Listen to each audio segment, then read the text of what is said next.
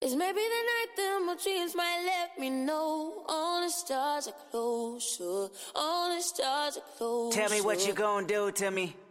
Confrontation ain't nothing new to me.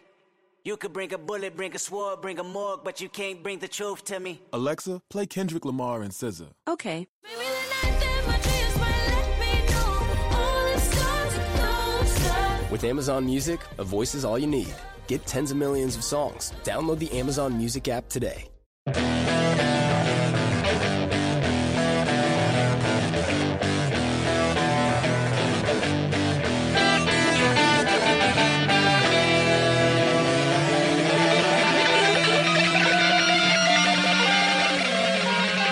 Hey, everybody. Happy 2013. It's Steve Agee. You're listening to my podcast. Uh, um, the first new episode of the new year. And I'm very excited uh, to have David Keckner on, who you know from uh, Anchorman. And uh, he's been in a million other things. Really funny guy and uh, nicer than hell. I've known him for, I don't know, five years now or something and uh, I got to go to his house.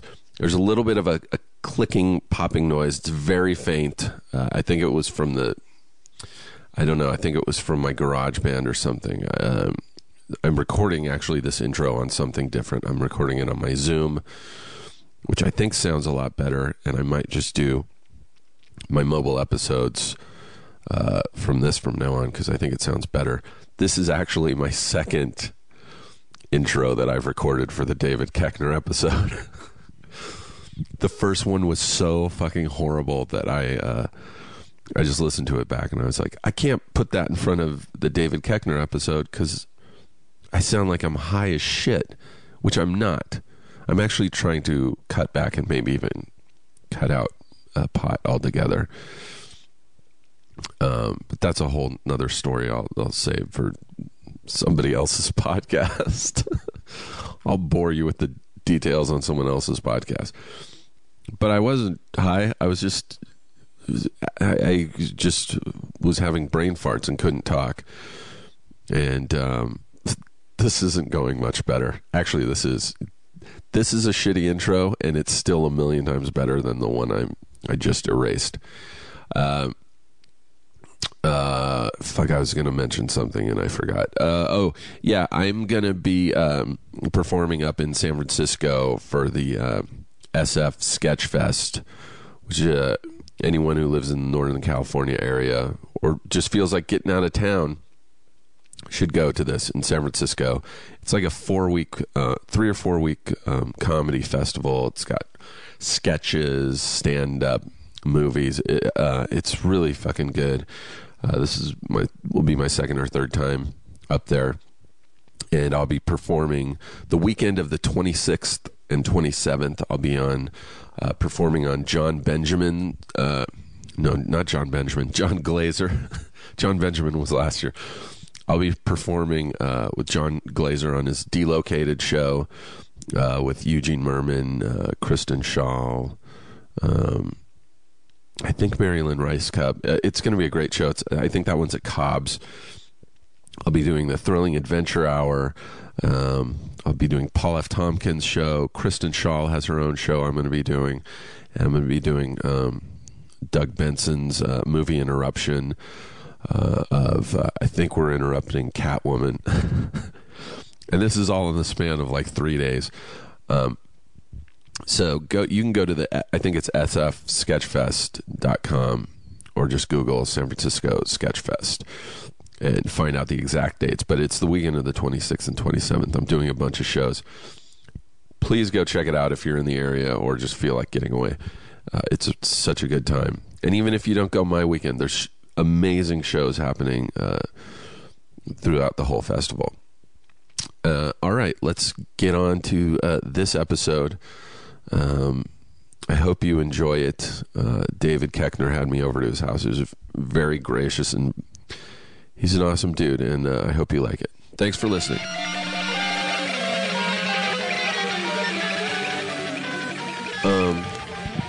Check, check. No, I usually, not usually, it's about 50 50. I'll record at Farrell. Oh, where's 'Cause they, their- uh, where's your space? They're on. I, I don't know if I should say because I don't, Oh, don't. want people, but it's near UCB. Oh, have we started? yeah. Oh, we've legitimately that other stuff about it's uh, the pissing and moaning won't go in this, right? no, no, no. We started after that. Okay. We started talking shit about people bef- before. No, that's not. That's so funny because we're the least two likely people to ever talk shit. I hear you. You hear me? Yeah. Okay. Are good. you not hearing you? Not as much as I'm hearing you. Well, that's Do you hear yourself louder than me? yes. We're still gonna work it out. Um. Oh, I know why. There we go. Okay, talk. Because the people on the streets are willing to work it out. Yeah, yeah, yeah, yeah, yeah. Um, what were we just? Oh yeah, Farrell. No, I, I Sometimes sometimes you record there, out in the streets, sometimes at Farrell. but I have a hard time scheduling people Mm-hmm. because I usually record there on Wednesdays, and people can't always do that. Right. And so, and I have recording shit at my house. I can record there, or times like now, I can come to you. It's a gift. This is a really a gift. This is a gift. Oh no, I meant I was just moving that out of your way so it didn't fall. That was a gift from Andy Paley to me. Th- I'm looking at a. Are these CDs? Yes, of psychedelia, the psychedelic era of music, from the seventies. 65 to 68, Dave. Not, that's not the I thought it said 70s. seventies on the side. Oh, it says Nuggets. nuggets. I can't read. I'm at David Keckner's house, Hi. and it's awesome. It's awesome that now it is because you're here. You know, I'm not a family guy. I like I don't have kids. I'm not married. Right. I don't even have a girlfriend, and I don't think I want kids. But I'm jealous of what you have here. Oh, really? Like I, w- I still want a house. I want like a family house, but without the family. Yeah. Just just your place. Yeah. Yeah. I want a kids room, but without kids. Hey, if you've got them, you can bring them for an afternoon, but don't plan on staying. I want to get a house with like four bedrooms and decorate three like I have I kids. love it. And And that's never and never talk about it. cre- that's creepy. People ask you like, ah, hey, did you see the kitchen? Yeah, hey, come on, lo- don't look in there. Don't look in there. we don't want to. Were you married? Nope. No, no, no. Um, but we're in your back room here in the valley. From the guest house.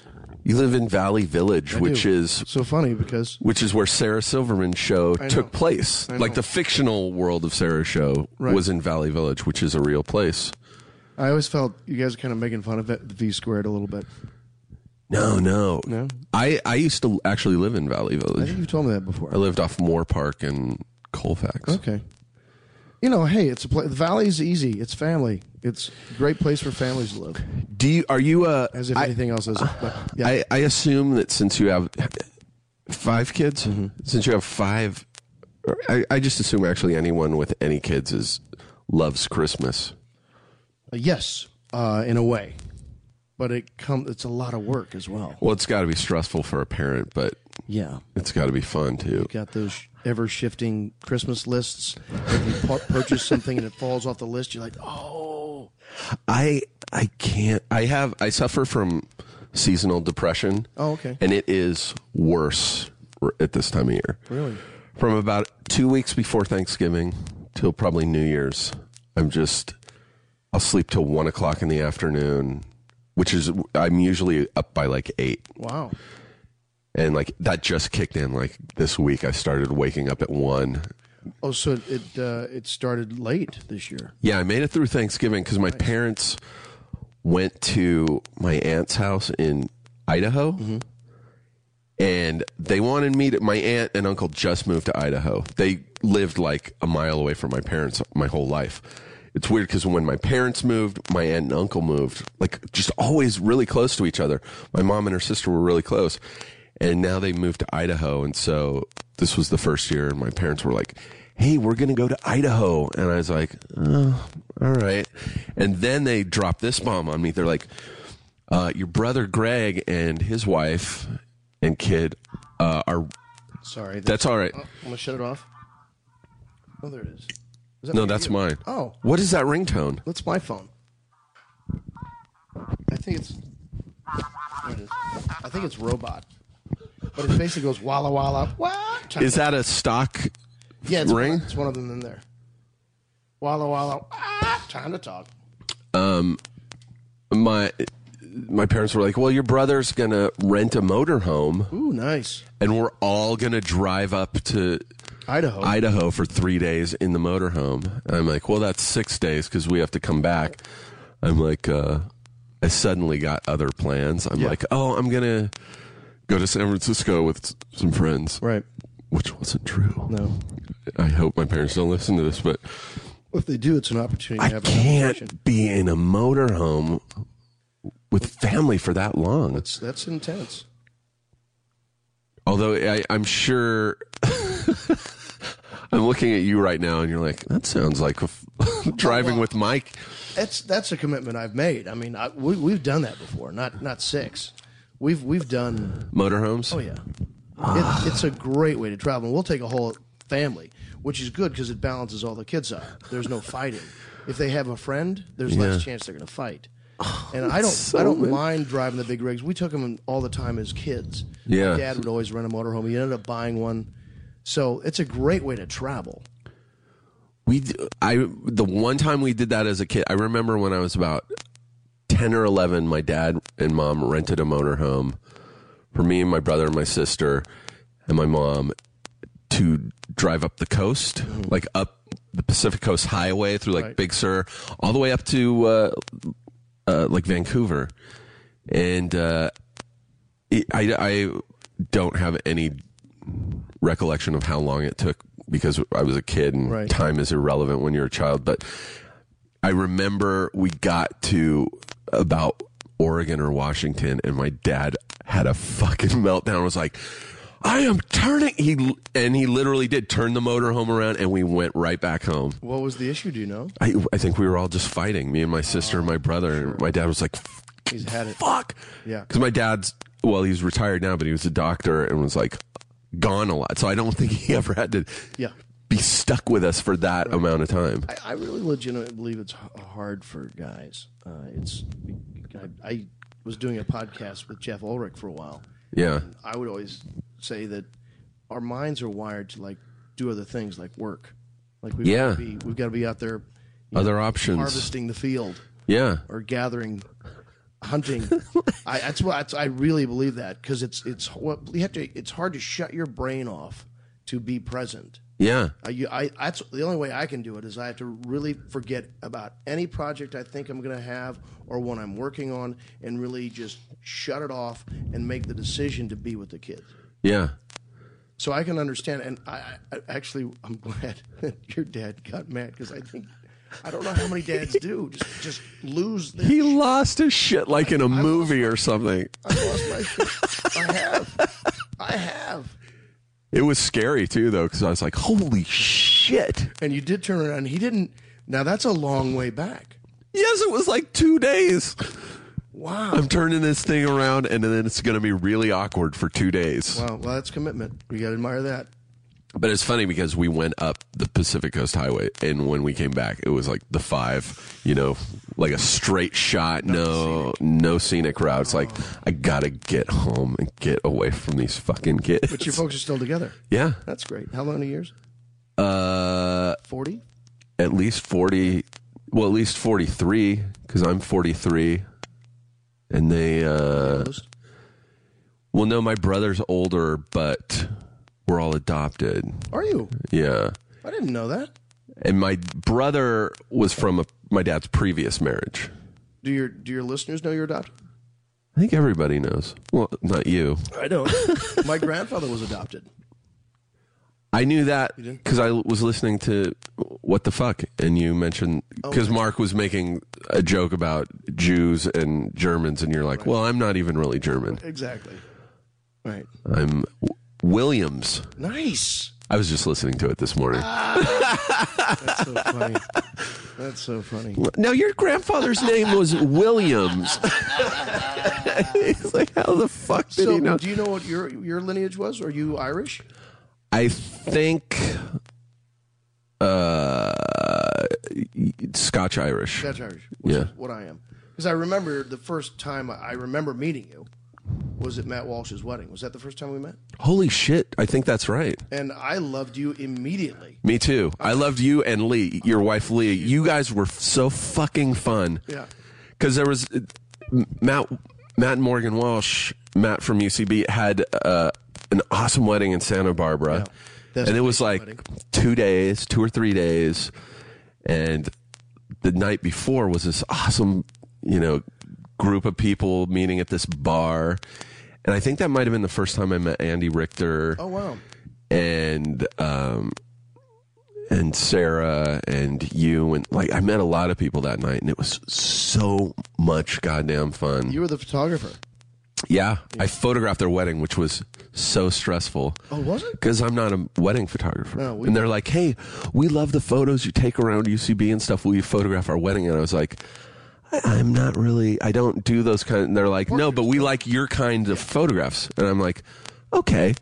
And then I started getting really nervous because I'm like, I'm a bumbling idiot. I could easily, my camera could break. I could fucking fuck up their wedding photo. And that's like your memories, you know? That's like you look back on those photos your whole life. Mm-hmm. And, you know, I don't want them opening an album with two photos in it because AG's camera broke like the first night. You would have gotten another one. Someone else would have had one. You know what? The best. Those are the best kind of photos. Just someone taking pictures. We paid. I can't remember how much for our wedding photos. I haven't. We've looked at them once. Now the photos people sent us, and they sent. Well, this is when we always print them.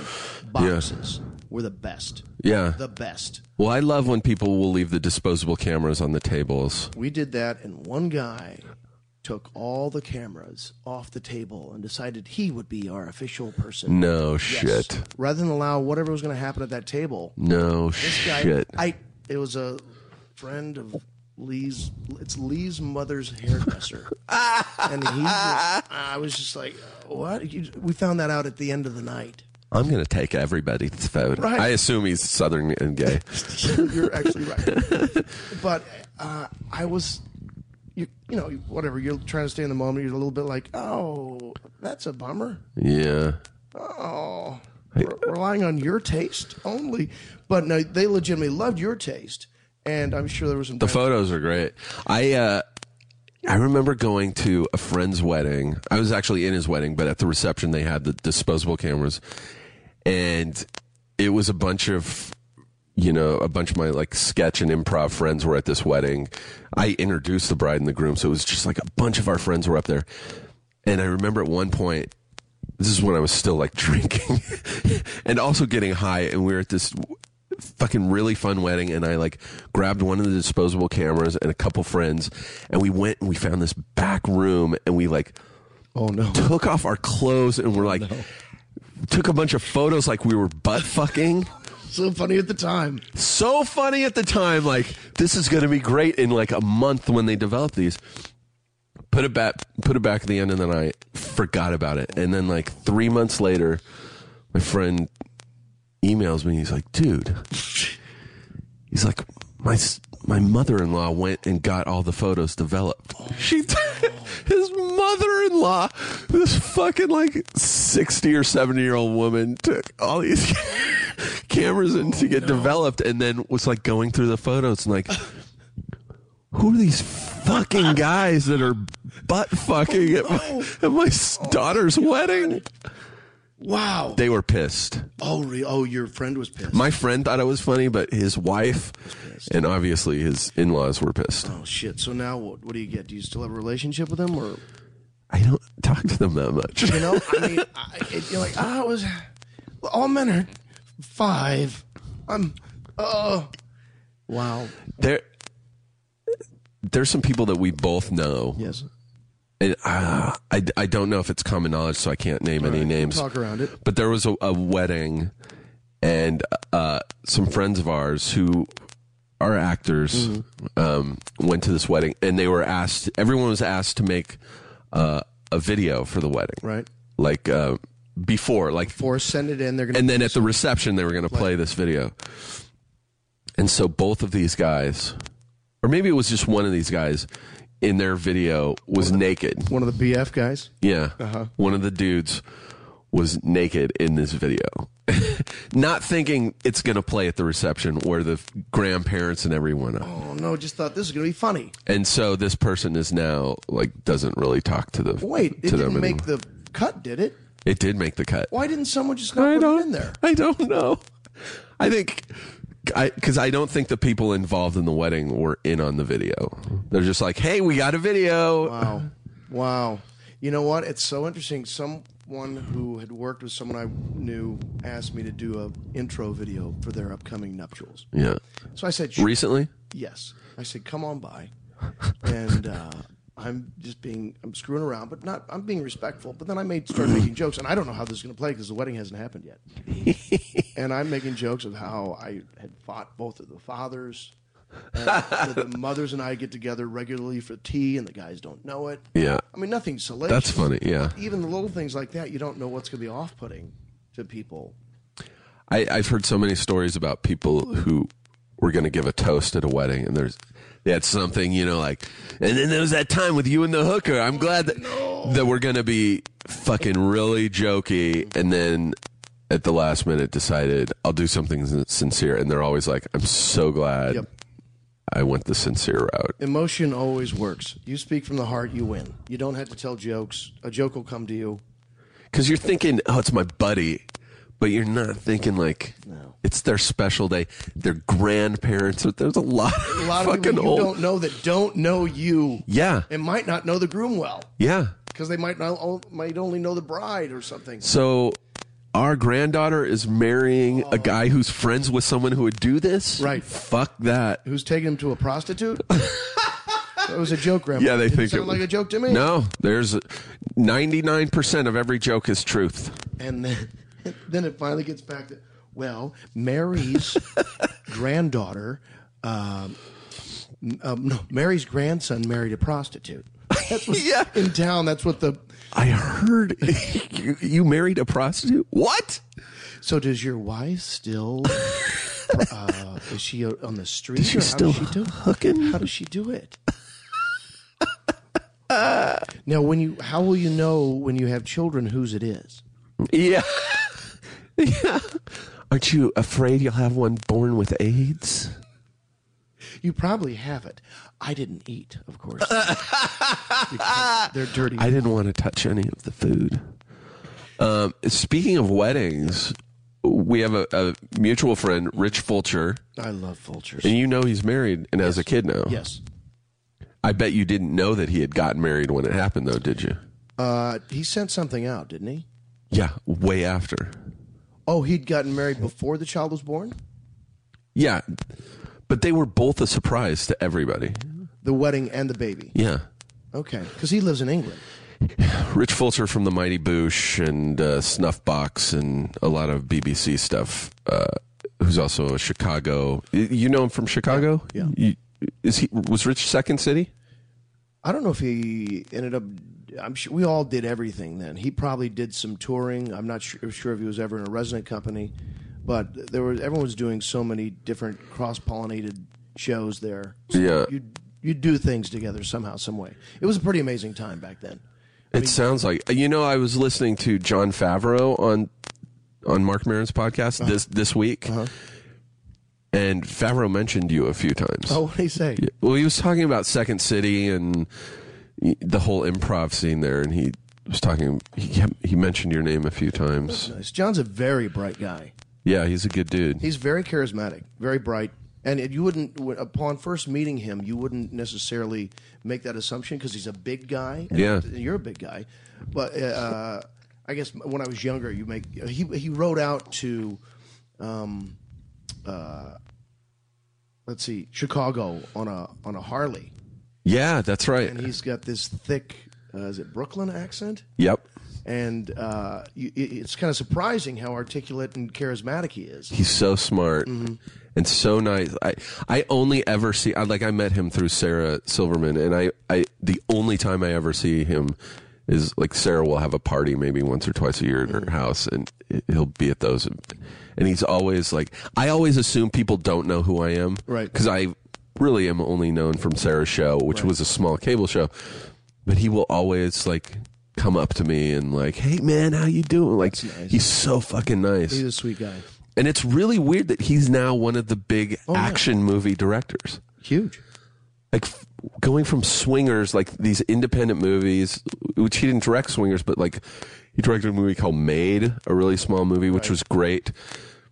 And then all of a sudden he's doing like Iron Man and Cowboys and Aliens and He did Zathura, right? Zathura. Did he do Iron Giant? I don't think so. No. Iron Man. Uh, no, there was a there was um or my Giant. There was something else. I thought he did an animated feature too. Oh, did he? Maybe. We could Yeah. Do you have uh, internet on your computer? We're in Dave's home office, and the topic of today's m- film chat is John Favreau, the films of John Favreau. No, but it's weird, like the progression, like how, like I guess Elf was the first big movie we for just him. watched that the other night. It's such a delightful Still a great movie. yeah. Dave's got his glasses on, looking at his computer like an old man. I am old. I'm 50. I had to start wearing glasses when I was a week after I was 42, and it bummed me out. I'm 43 and my prescription is changing yearly. Every year it's worse. Have you ever thought of getting uh, laser eye surgery? Well, I apparently no. Mine's um, what do you call it? Um, it's Irrev- just old old person. It's just des- degenerative eyes. So the only thing they could do is like I can see fine far away. It's just like reading. Is Is it uh, m- macro? Uh, what the fuck is it called? Macular degeneration? is that what they call it? I don't know. My dad has that. My dad has to go in like once a month to a hospital and get injections into his eyeballs. What? Why? I don't know. I was wrong. His uh, first directing credit was Bad Cop, Bad Cop, then Smog, then Made, Undeclared. Okay, I don't know where I got that other idea. What's I don't know, man. wrong with me? What is Lacroix Oh, that's a sparkling water. in a can? Yeah, did you think it was booze? No, I, it looks like a diet coke. Oh no, I don't drink diet. No, that's uh, that's a del- uh, that's a uh, delicious uh, It's a sparkling water in a can. Huh. that is flavored but it has no artificial contents. I'm seeing a lot more people also drinking that water out of a box. Have you seen that? I have not. Some kind of coconut, oh, the coconut water, no, no, like Oh, uh, oh, alkaline, regular water out of a or box. instead of a bottle, Which is weird. a box instead of a bottle. I guess it's better for you. I I hear horrible things about plastic. Oh, I, we are all going. We're, we're mutating as we go right now. I've yeah. heard that, yeah. We're turning into mutants. But I've never been invited to Sarah's parties, so maybe I'll get there this year. I should. Well, I guess you should say, "Oh, have you invited her? No, Oh, yeah. you go. Have, has she been invited to any of your kids' birthday parties? I would not do that to a Wait, what were we talking? Oh, Fulcher. Fulcher, Rich Fulcher. Yes, who we, we were supposed to have a uh, lunch together.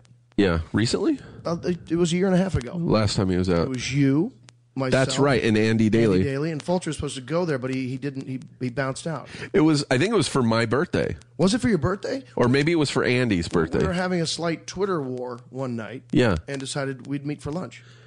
It was somebody's birthday. It was mine or Andy's. When is your birthday? February 26th. February. You are wary.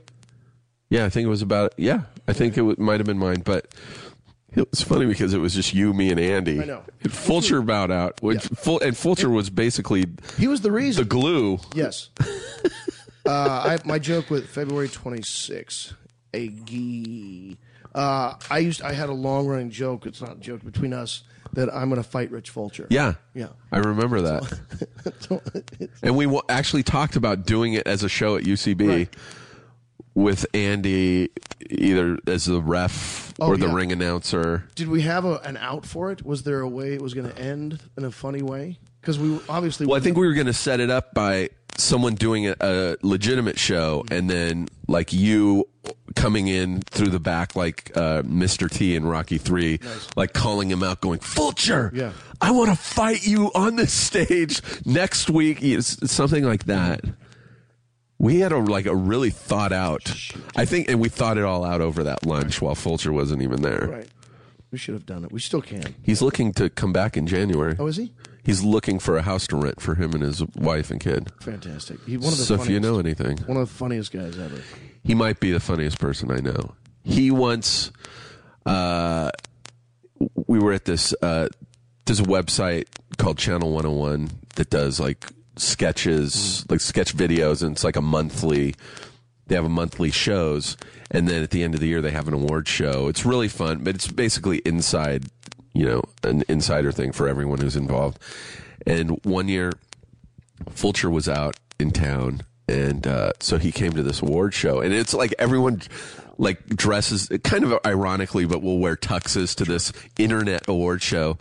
And um, Fulcher came, and he, I think he drank a bunch of whiskey, and all, but also took uh, some kind of pill. I don't it, like a, a prescription pill, not Vicodin or something, yeah, like a Vicodin or something painkiller, an opiate. and during the show, and it was at uh, CineSpace in Hollywood, he passed out, like un not fall asleep, but I think like unconscious, was like sitting straight up, but with his head all the way back in his chair for most of the award show.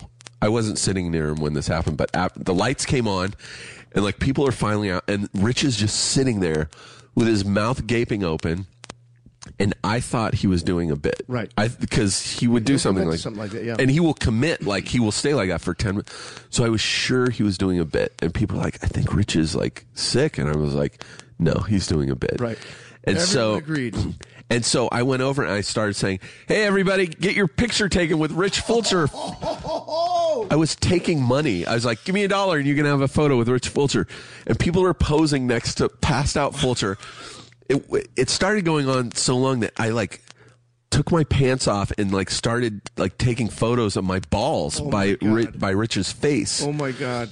And there are a lot of photos of my like my balls Right. and me in the photo too, like by Rich's face. And then That's teabag adjacent. and then at one point he just like sat up, and I was like, dude, what the fuck? And he's like, no man, I was I was really passed out. I'm like, you weren't Very good Fulcher, doing a by the joke. way. He's like, no man, I I I took a Vicodin and and um and drank some whiskey. I don't remember anything. Like the next day, I don't remember last next day. night. Yeah, Oh my god! I was like, I'm sorry, Rich, but there's some horrible photos. Really out bad stuff, and there's the internet now too. So good luck. But he was out here earlier this year. Well, maybe it was about a year ago. And he was crashing on my floor.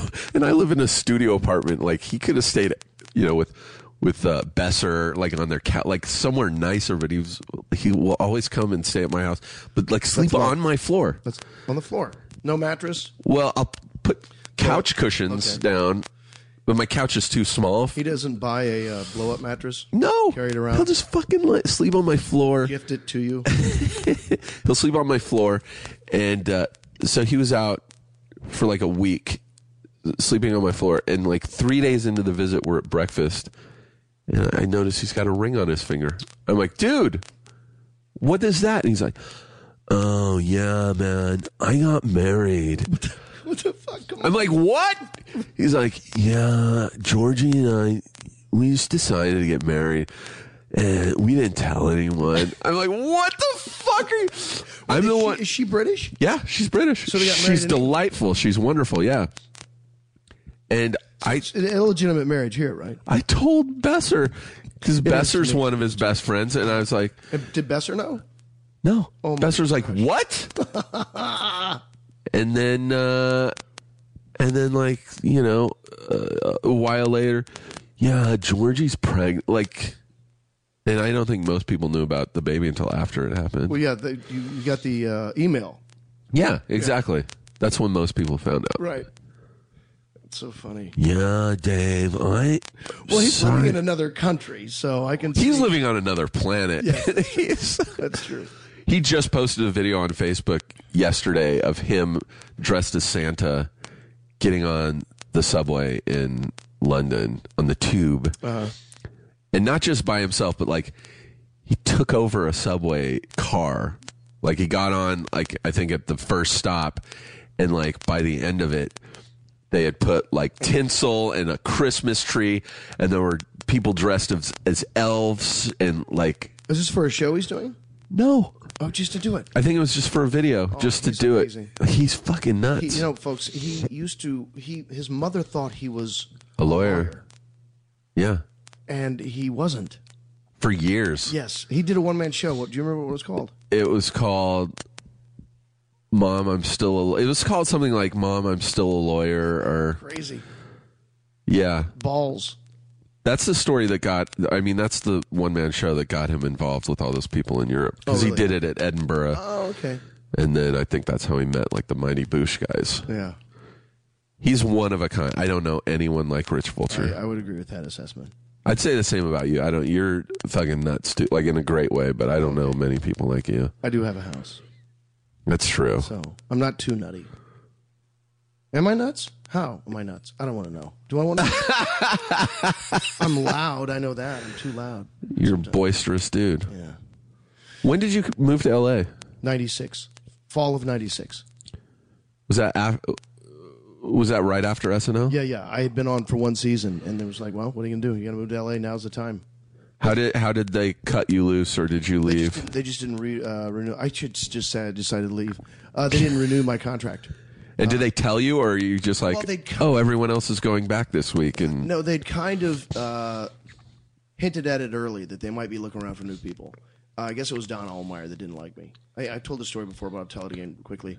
Um, I had, I'd had a great season. Bunch Yeah. of recurring characters. I did impressions. I f- uh, f- your season was so good that I in my head, f- I always imagine you were there for at least two or three seasons. That's what people think. Uh, I it was it was incredible. I couldn't. I was shocked. Uh, but apparently, it was the first year that Mad TV was on the air, and then Howard Stern had had his late night show, so the ratings had gone down, which is a, one of the rare.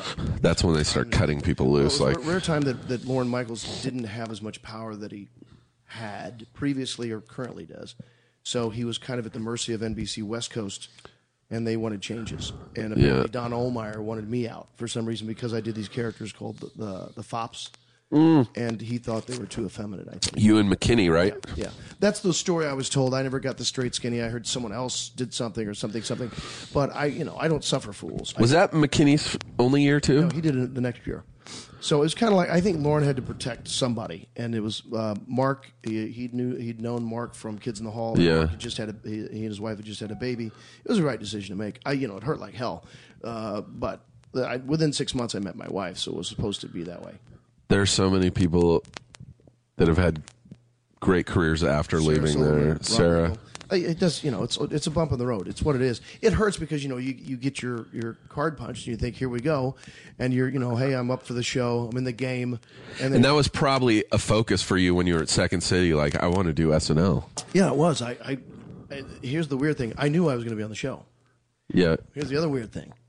I told myself I'm not going to stay for six years. Guess what? you sabotage yourself by saying that. Yep. You should have said, "I'm going to be there for six I years." will be here until something bigger takes me away. Yeah, I, I, f- I, w- I was a groundlings person. You know, I was, I was in classes with Maya Rudolph and a bunch of those people, and um, it, it's really weird. It, it's almost unhealthy for a lot of people because it's like that's the focus. It's like To sing, I'm doing groundlings so I can get into SNL, right. and that's what I want. Because growing up, you know. I always wanted to be involved in comedy for, as a little kid. I, I just knew that's what I wanted to do and and like SNL was a huge part of my childhood, and I was like, "Yep." I joined the Groundlings, and I was like, "That's gonna be it." And then I got kicked out of the Groundlings. You did? yeah. I got voted out, and I was like, "Fuck, I'm never gonna get on SNL now." Like, Wow. I had to start going to therapy after that That makes sense. because it was such Yep. a like eye on the prize. Yep. SNL or bust. I uh, I didn't get into Second City like the first two auditions or t- or three because I would have one audition a year. Yeah. Like, what do you? How, how good do you think your one audition's going to go? One. yeah. Yeah. Like you can't put it all on. Are you only allowed to audition once a year? Uh, That's wh- wh- however long they would, uh, however often they would have auditions. Were typically back then once a year. Is it like Groundlings in that it's classes and then You could it could be anybody, and sometimes they would. hi- It used to be a really rigid system of this person and then this person and then this person, just like the post office. You just get moved up. Yeah. Uh, and then as things started expanding and the IO started, uh, the Improv Olympic started showing promise. Uh, it was a blessing and a curse because. Well, you're one of them. You're not one of us. So you know, so there's some stupid political, personal stuff. All that, no, nothing matters except your hard work. Yeah. At the end of the day, but uh, you know, you do make that your world. Yeah. You know, that's all I cared about was getting on stage at Second City because then you'd get to Saturday Night Live. But there's a thousand ways to do it, especially now. Chicago is such an improv and sketch. Yeah. I think it's the biggest improv and sketch comedy city. Probably. Now it wasn't as huge as it is now back then, and that that's one of the reasons I was able to get on stage all the time, as were all my friends. I'd be in class three nights a week and be on stage four nights a week. Who are some of the people that were there when you were there? all the fucking people you know now. It's amazing. Everyone from, let's see, when I was uh, just there, like Richard Kind was heading out to the West Coast. Oh my god, I just did a movie with him. He's fucking Richard Kind. awesome. Now we didn't work together, but he like he was still around there. Then the people I came up with were Andy Richter. Um, oh my gosh, the list is so long. So Steve. Were any of the UCB people Second City people? Oh yeah, Besser, uh, Roberts, Walsh, Polar, all I- IO people first. Oh, I didn't know that. Yeah, they were all they were all IO people. McKay, Dratch, uh, Horatio Sands. Were you then there when Amy Sedaris was there? Amy was never there in Chicago. She wasn't. No, no, she's New York. I'm so I'm wrong. What am I talking about? She yes, she was. she's so ingrained in New York in my head now. That was so stupid. No, she was. Yes, I was there when she was there. She was on main stage. She Was Okay. not, she was not an IO person. Okay. Sorry, sorry, sorry, sorry. Historians. Uh, sh- so Carell, Colbert, Sedaris, Danello. Um, uh, the list goes on. Farley, Mike Myers.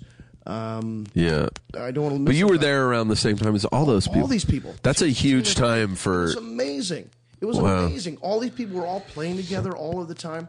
Uh, there was one uh, producer named Bernie Solins that said he's he cannot remember ever seeing a confluence of talent like that was happening at that time. You don't hear about that anywhere. Yeah, I- it, when you look at it, this ten-year period of people that were in Chicago that are now affecting the media in such a great way, the entertainment media, it's it's remarkable.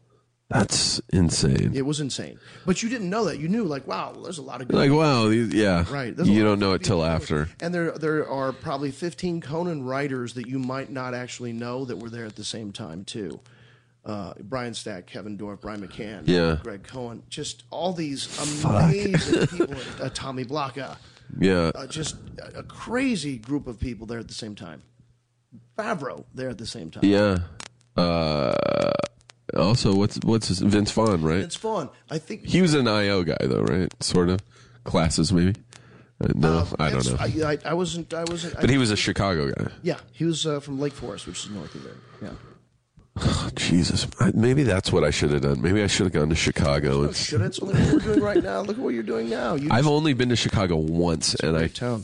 fucking and I went there just on accident, basically, because I went to New York to open for Sarah on the New York Comedy Festival. Mm-hmm. It was probably like four years ago, four or five years ago, and my flight to New York was so horrifyingly rough and like terrifying. Like I thought our plane was going to crash. Like, like horrifying that I was like, I'm not getting on another plane for the rest of my life. I have to figure out another way to get back to LA. Maybe I'll drive. And I was like, no, I, d- I just don't want to drive by myself. And I'm like, I'll take a train. It's like, I've never been on a train in my life. It'll be romantic. I'll get my own little cart, my own little room, and I'll, I'll write. It'll be like Kerouac. I'll see the country. It's going to be awesome. And so I get, I get on the train in New York, and 15 minutes into the train ride, I was nauseous from the because the cars rock back and forth, which I didn't know. I thought it was just like a smooth ride. It's fucking rocking, Oh no! and I couldn't write because Right. Couldn't look it's down. like trying to read Yep. in a car. It's like you get sick.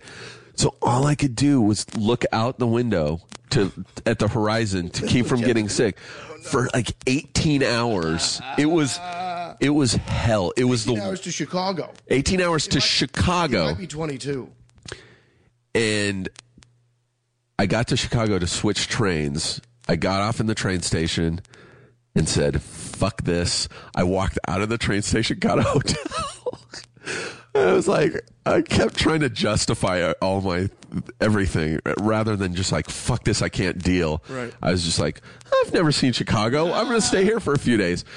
And I stay there and I, you know, uh, TJ Miller was doing some shows at a place called the Lakeshore Theater, and uh, I uh, so I called him. I'm like, hey, I want to come watch some of your shows. He's like, fuck that. He's like, come and open for me. And I was like, so I did shows there, and like it was the best a- fucking time. It's a great town. And then I got on a plane. Nice. and flew back. Like I think I still beat the train back. Oh, like yeah. days later. Did you have a moment on the plane where, like, okay, did you just do some mind over matter? No, You're fine? It started the plane. We we hit turbulence, and I had the biggest smile on my face because Oh, I'm that's like, great. whatever. I'm gonna get to L.A. and uh, Yep. beat the train, and I've never had a problem flying Oh, That's since. good. it was fucking the worst, Mind man. over The train is the worst. Yeah. It's bad. I took it once. I went out to Kevin Dorff and I went and visited Andy Richter when he was doing the real life Brady Bunch.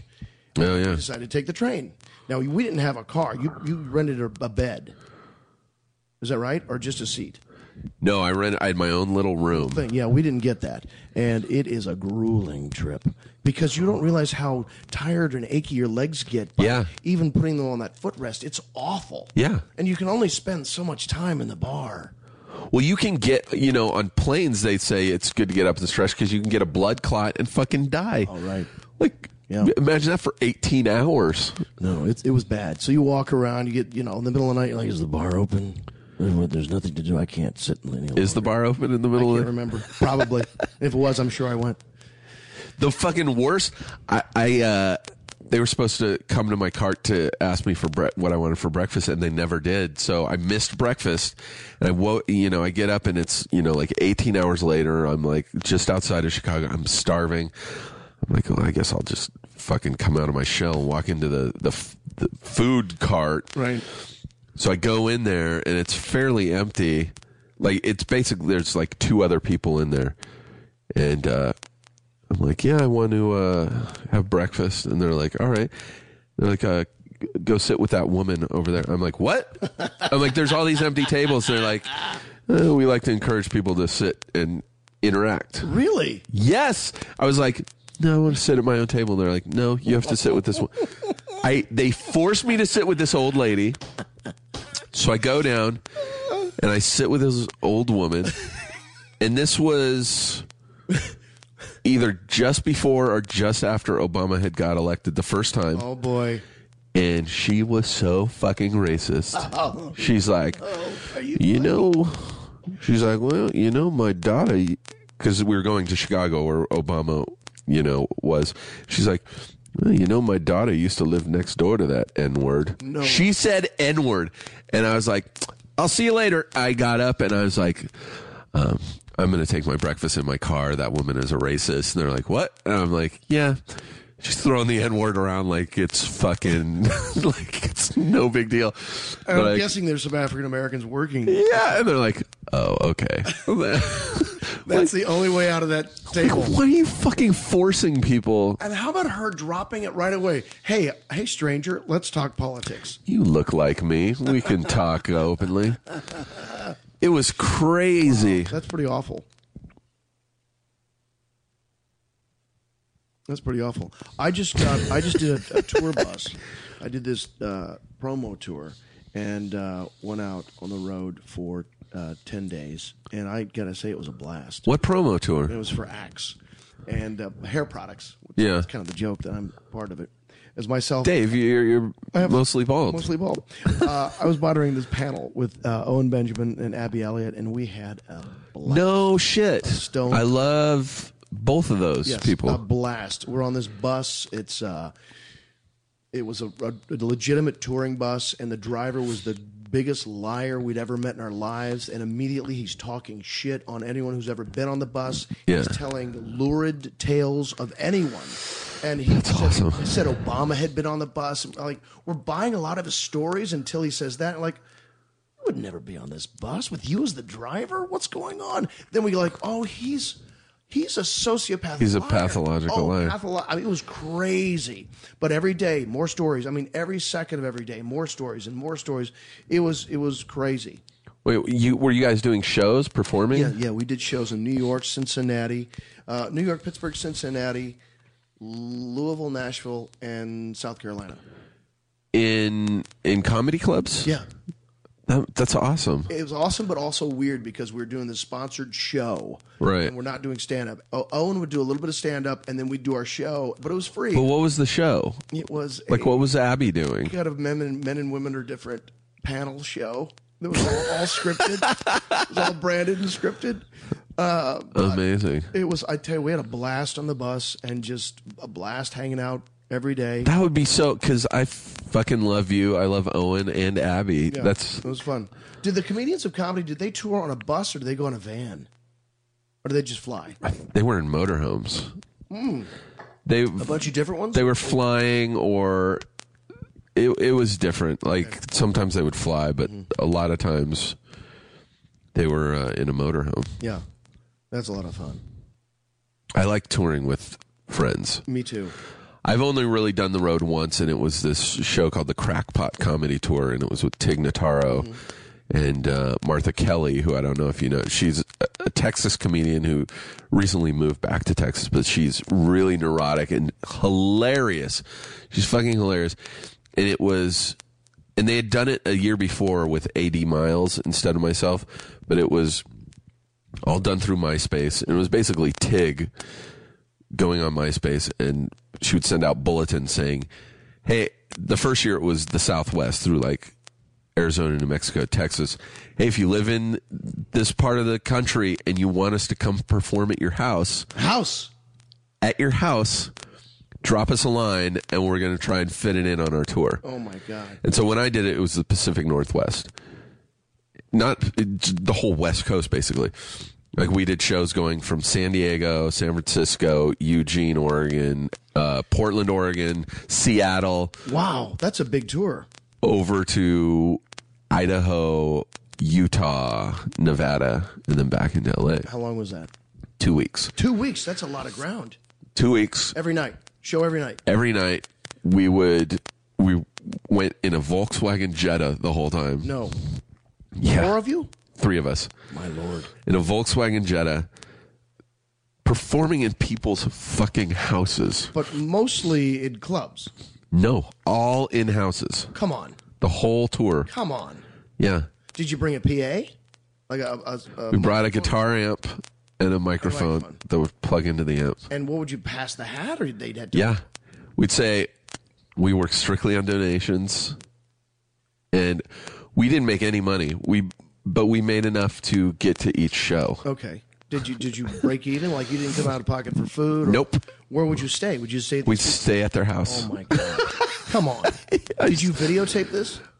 yeah. Oh, that's awesome. Did you cut it together? Tig tried to do it as a pilot, which I think someone bought it and then it did, it fell through. But um, the Crackpot Comedy Tour. that is crackpot. What was the craziest thing that ever happened on that thing? um, I almost got my ass kicked in Eugene, Oregon. We were doing a show, and it was funny because it would vary. Like we did a show in someone's garage for like two people. Oh. They're like there are more comedians than Yeah. audience. They're like, sorry, no one could come, and we're like, we don't care. Did Uh-huh. you get the word out? Tig loved this. Yeah. I was stressed as shit the whole time. Martha was even worse than me. We we invented a new term called diarrhea arrival. Like when you drive up at the house and you immediately can tell it's going to be horrifying, and you get fucking diarrhea, like nervous diarrhea. Like Oh. this is the worst that was me and Martha the whole time. Tig loves uncomfortability. She Uh-huh. loves awkward situations. She thrives in that shit. Right. And um, the the we did a show in Eugene, Oregon, in someone's backyard, and it was packed. Wow. There's probably 150 people. Wow. It was a lot of people. It's a legitimate crowd. It's a really good show. And but I, ha- I had some joke. Oh, this is where the fight happens. I like it. I had some joke uh, where I think it- it was th- basically to the effect of like Sarah's show had just started, and um, I, I say I got my first fan email uh, it- the night of our show premiered. Some uh, a gay because I played a gay guy in Sarah's show. It's like a gay guy wrote me on MySpace and was like. Uh, just so you know, I love the show, and I think you're the cutest comedian on TV and I was f- honestly flattered. I was like, "Holy shit, that's amazing!" And I wanted to write back and say thank you, but I didn't want to write back and say thank you and make him think that I was Right. into him. Right. So I wanted to find a way to write back and thank him, but also let him know that I'm Right. not gay. Right. So I just wrote back, thank you, faggot. so that's the joke. It's stupid as shit. I don't Joke. do You it didn't anyway. Actually, do that. Yeah, it's a exactly. joke.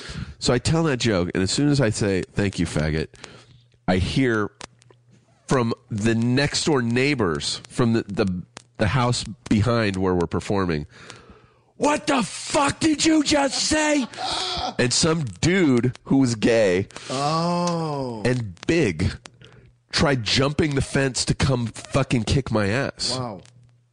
I'm gonna fucking kill you. He's climbing the fence and people are holding him back.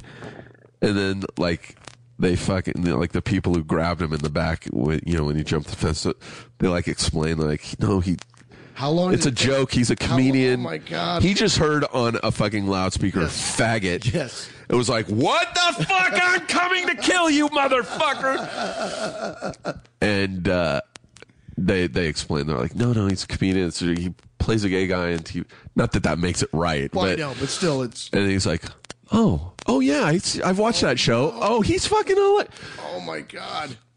that was probably the the most fucked up thing that happened we That would qualify as an ironic ass kicking, I think. Wouldn't it? yeah Yeah. uh, a straight bashing Yeah. I got, I got my ass kicked by a gay guy By a gay guy, and you while playing a gay guy on TV. There's got to be the, some ir- ironic syllogism in there somewhere. sweet sweet irony but that tour was one of the best things that ever happened to me as a comedian like growing like Right. You got to get good. it taught me to, to like s- commit Mm-hmm. to no matter what the situation because i found like the more i just said fuck it and did my shit the better the shows were when i was in my he- you know when i would show up to show with two people in the audience i'd immediately go well this is gonna suck Right. and for me it would suck like it was a shitty set Yeah. and How about now? How do you when you go up? Are you? What's your mindset? it's a lot better i, I try not to Better or it's it's it's uh, it's locked in. i'm still not locked in No. I used to do a thing when I would do shows, like say at UCB, where I would instead of being in the green room, I would go out and you know the the wings they have there, and I would look through the audience. Oh, really? I would look for people who are going to be problems. Really? Yeah, it was cra- it's a psychotic thing, but I would look for old people because I'd be like, old people aren't going to like what I have to say because I, s- s- you know, talk about sex and Right. gross stuff and. But I- you stop doing that. yeah Okay. because it was uh, i honestly was almost never right i would be like Oh, good. people after shows like the older people would be like you were really funny i'd be like That's oh interesting. fuck because a lot of times you can draw that thing. it- You can create it. in your Yeah. head, and it, it'll you'll manifest it, as they say. yeah But- it's and I, st- I think i started doing that because i had a really bad show i opened for sarah in um in, at stanford university for like I, I don't know if I've talked about this on on my podcast before. If I have to the listeners, I'm sorry, but we did a show, Sarah and I had I'd done stand up off and on since college, but I really only started focusing on it when Sarah's show started because There's opportunities. yeah, doors open. And I would be a fool not to take advantage of that. So Sarah's like, Hey, I'm doing a show at Stanford. Do you want to open for me? I was like, I don't really have 20 minutes of material. She's like, You don't, that's the beauty. You can just bring a DVD of some of your short films because I make dumbass videos. She's like, And just show some of those and then, you talk know, about talk in between them. I'm like, Oh, fuck. Okay, cool. And so I go up there. We get to Stanford and we walk in the theater. And I, for some reason, was picturing like a student center, like a Right. small room. Right. They take us into the theater, which is 2,000 seats, 1,200 or 2,000, some, a lot of, more than I've ever performed in. And I immediately got diarrhea arrival. I'm like, fuck, I had like to shit Arrival. dire rival. and uh, so I, I, I, I go to the guy.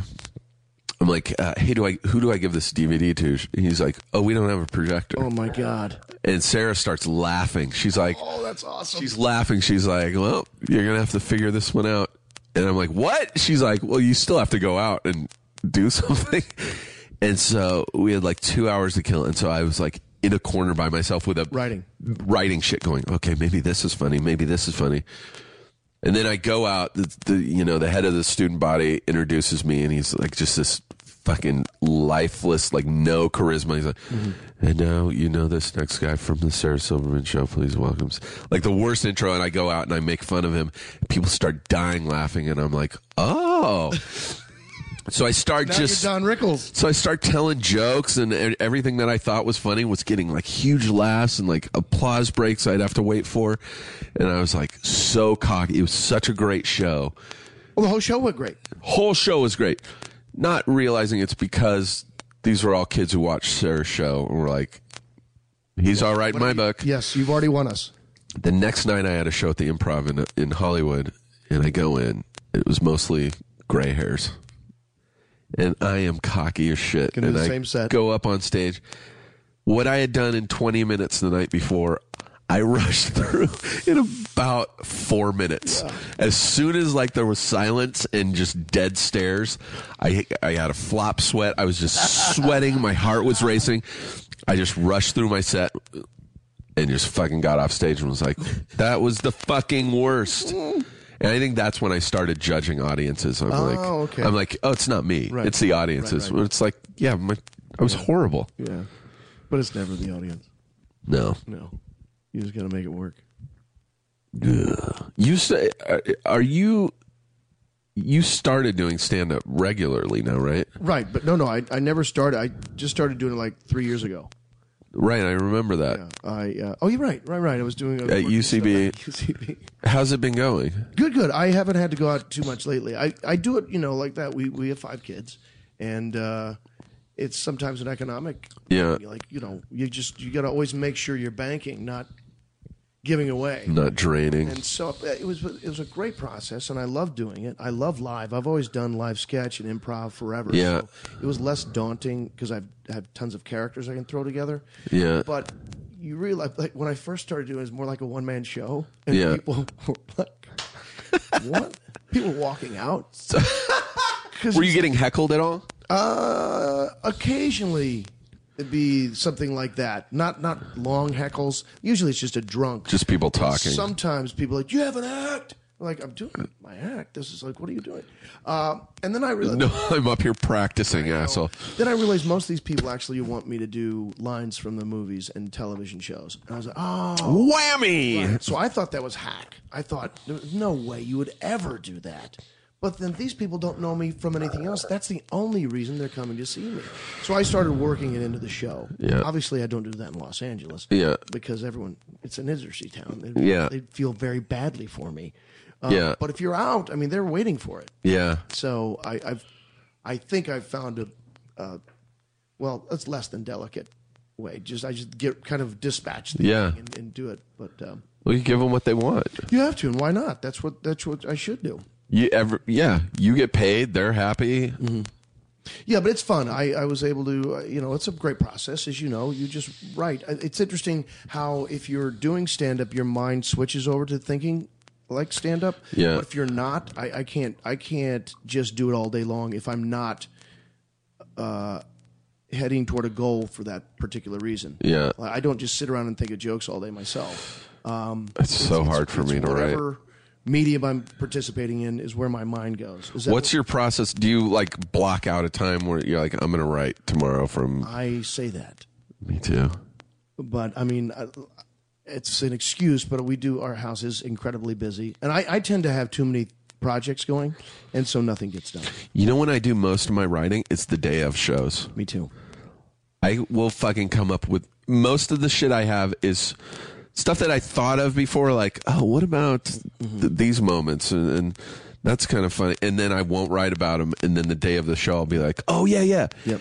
And I do most of my writing the day of a show. And I think it's because it's now the assignments due, Yeah. and your your mind switches to that mode. Like here's you're starting to do the show in the morning, let's say, and you're like, okay, here we go, here we go. You get you've Yeah. got to do it. I, I wish I was disciplined enough to do a little bit of that every day, and you can. You just got to you do, should set the time out. But the beauty in that is, uh, unlike school, when it's assignment is due today, you're graded on Mm-hmm. what you've turned in that day. I mean, you, you're graded at the comedy club that night by the audience, but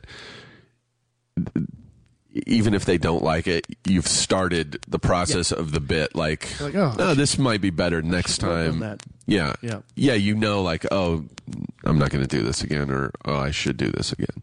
I, I wish I had time to go up more often. I just don't. Uh, for me to get out of the house is is is I hard. s- and I, I've told myself next year I'm going to go out as much as I can. I'm like, I'm I going s- to push myself out. I said that last year. This time last year, I was like, my resolution for 2012 is to just go out and do shows. Yeah. So I want to work up to doing like a half hour special on Comedy Central or whatever. And so January came and I just started like hitting everybody up going, I'll do your show. I'll do your show. People would ask me, I'd be like, yep, I'll do it. And so I like booked like two months of shows, like three nights a week. And then when they started, I was like, I don't fucking want to go out to do Because you didn't want to leave your house. because I didn't want to leave my house. Oh, It- it's it's fun. Don't such. you love it? Once you- once you start- I get out, Yeah. I'm fine. It's getting off the couch and being like, "Oh, it's fucking cold Right. and it's raining. I don't want to fucking go out. But then I get there and I'm like, oh, I'm glad I did it. Yeah. But then the very next night, I'm like, "Ugh, really? I just went out last night. I don't want to fucking do this again tonight. But you, you should commit. I it, there's I, I I don't know. But you you tell me. I, I've never seen a hotter scene.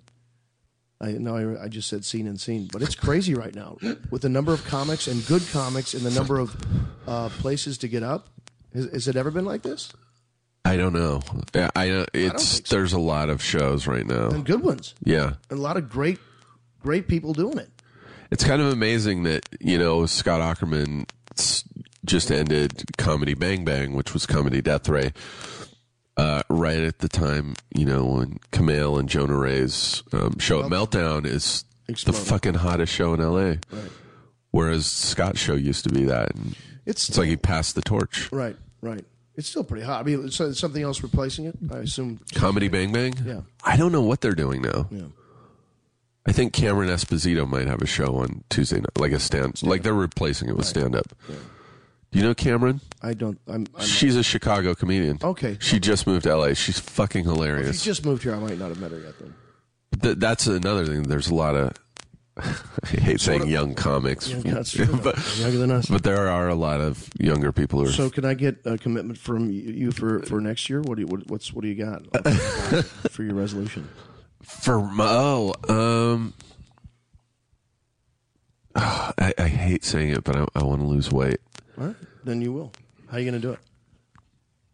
Well, that's the thing is I've done it so many times. That's another one of my problems is hard to stick to. I know that I can lose weight quick because I've done it like three or four times when I've had to, and so I'm always like, "Eh, if I need to, I'll start tomorrow. Like because I know I can.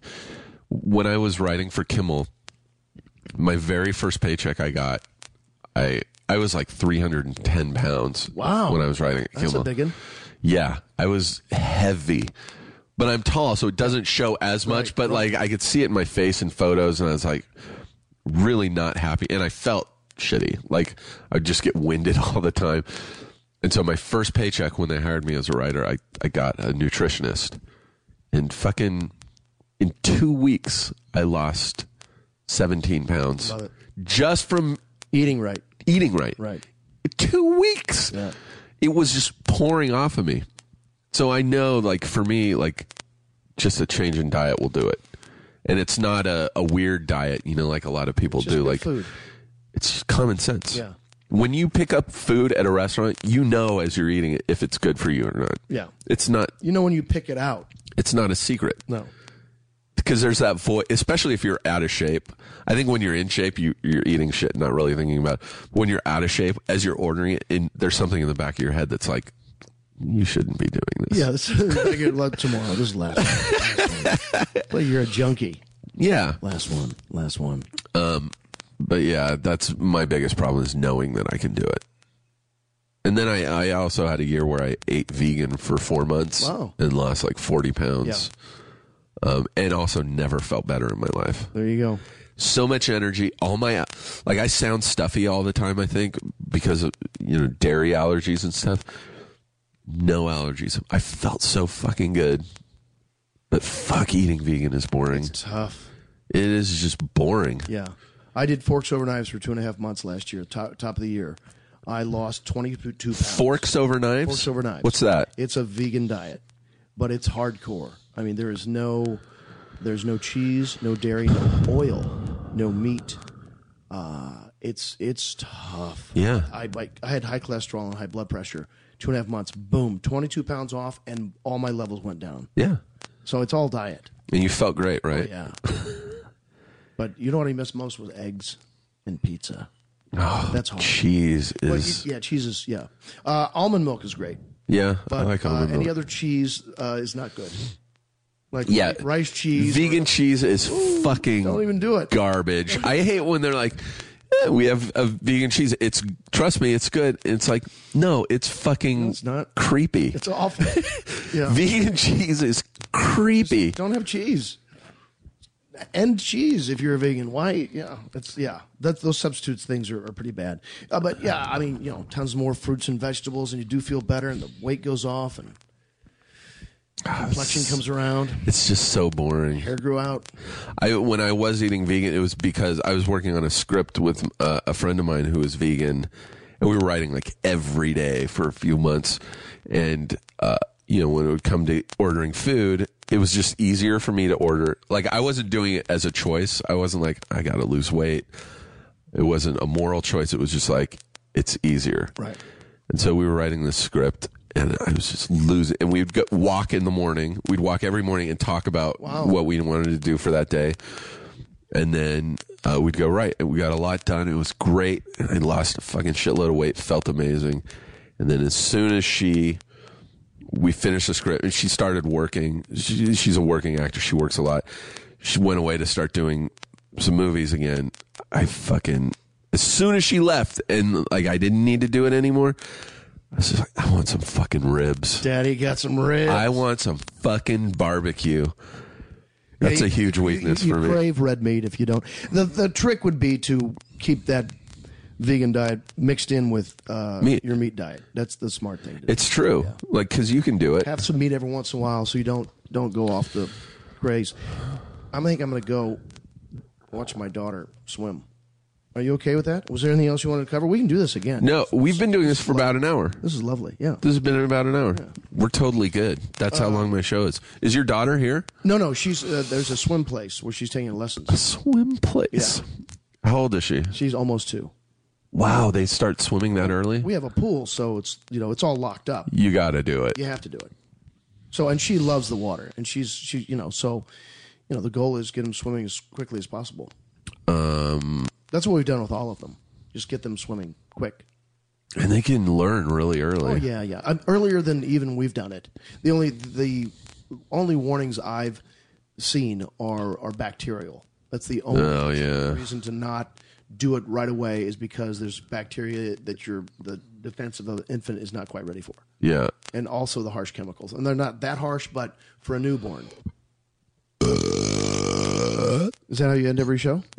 That's the, oh, that's the buzzer. That's throat singing. That's David right there doing that throat I singing. love Steve Agee. um, I love David Koechner. Or Williams. David. Uh, Dave, thanks so much for doing this. Thank you man. for coming Do you over. have anything coming up that you want to play? Are you Anchorman? You guys shooting We're going to Anchorman? Ah. start shooting in March. And I, I read yesterday online, I read that it's going to be December 2013 is the release. So shooting in March and then out in Yeah. like six months. Yeah.